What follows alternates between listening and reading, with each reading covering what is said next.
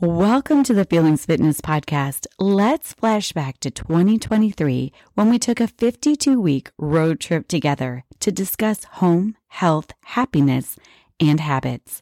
We created a road trip to work towards feeling fit, mind, body, and spirit. Now we'll revisit those 52 weeks in just 52 days. There are many more adventures in store for 2024, but let's look back on how far we've come and set ourselves up for more success. Welcome to Mindful March at home, of course. So, we are going to kick things off this month with a discussion about mindful media usage. So, you might be thinking to yourself, wouldn't this fit in better when we discuss health? Well, my response to that is we will be revisiting this topic in Q2 as well. For now, we are going to talk about how we can set ourselves up at home to have a healthy relationship with media usage. I recently sat through a mandatory meeting at my kids' school that was all about the various types of media outlets available and how they're impacting our kids. While none of it was new information to me, I suppose it never hurts to get reminders about what is out there and the potential risks, especially when it comes to young, impressionable minds. My honest opinion is it's all somewhat unavoidable, so training the kids it's about how to be safe and, best of all, how to set time limits, perhaps is the best bet for beating this beast of media usage. I also think it's always wise to be aware of who your kids are hanging out with, not only online, but in real life as well. Truly, a solid friend base, friends who support each other is so, so important. Setting up the home safely is a key strategy as well. This goes not only for the kids, but adults too. So let's get into some mindful media suggestions on the home front. For starters, make sure that the online space is as safe as possible. About a year ago, I set up Bark, and I'll be honest, not everything got connected, and I probably wasn't getting my money's worth with it. But this week, I plan to get it working the way it is supposed to. I want to make sure that inappropriate content is getting blocked, and I also want to know if inappropriate conversations conversations are happening as well. The goal is to avoid violating the privacy of my kids, but at the same time, knowing what is happening in their online world. There are several options for this type of tool used to protect the kids' content and conversations online. I just chose Bark because that's what our school uses.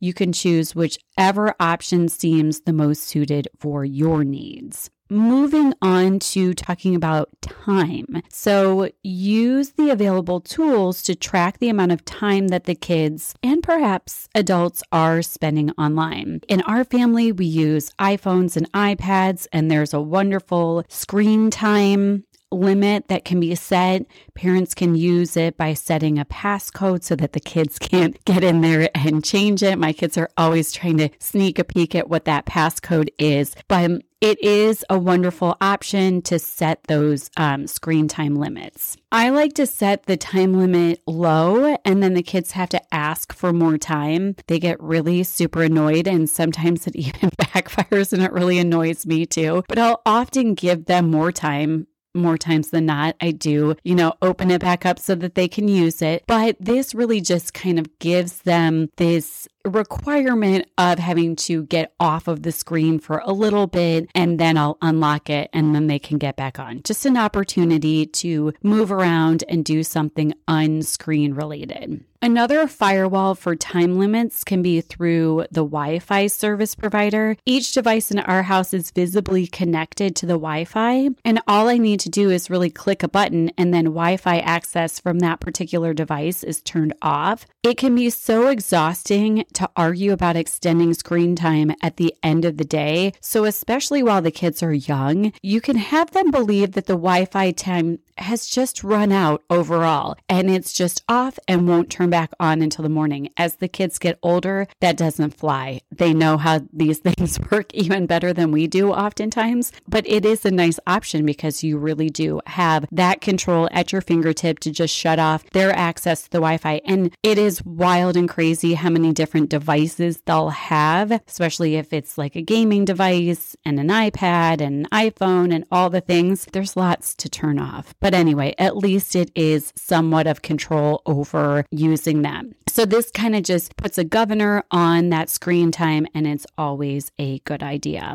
Shifting gears a little bit, let's be thoughtful of some of the frustrations that pop up when we actually need to be using our screens or electronics because it's not all about minimizing usage. Using electronics, it's not all bad. First up on my list of frustrations is the darn printer. I don't know what it is, but that thing gives me a hard time so often with that kind of wireless option. And right now, I really need to tend to it to make sure that all the devices that need to be connected to it actually are connected and functioning. Because when the kids spring a project on me that requires printing, nothing is more aggravating than when that thing won't work. So here's my pro tip on this just get it all connected so that you aren't pulling out your hair when a project pops up especially one for the kids, but we all have our own projects as well, work related and whatnot. And the printer just should unfortunately still be a piece of the equation. So, we talked about setting up the Wi Fi so we can easily shut it off when we want to limit the usage,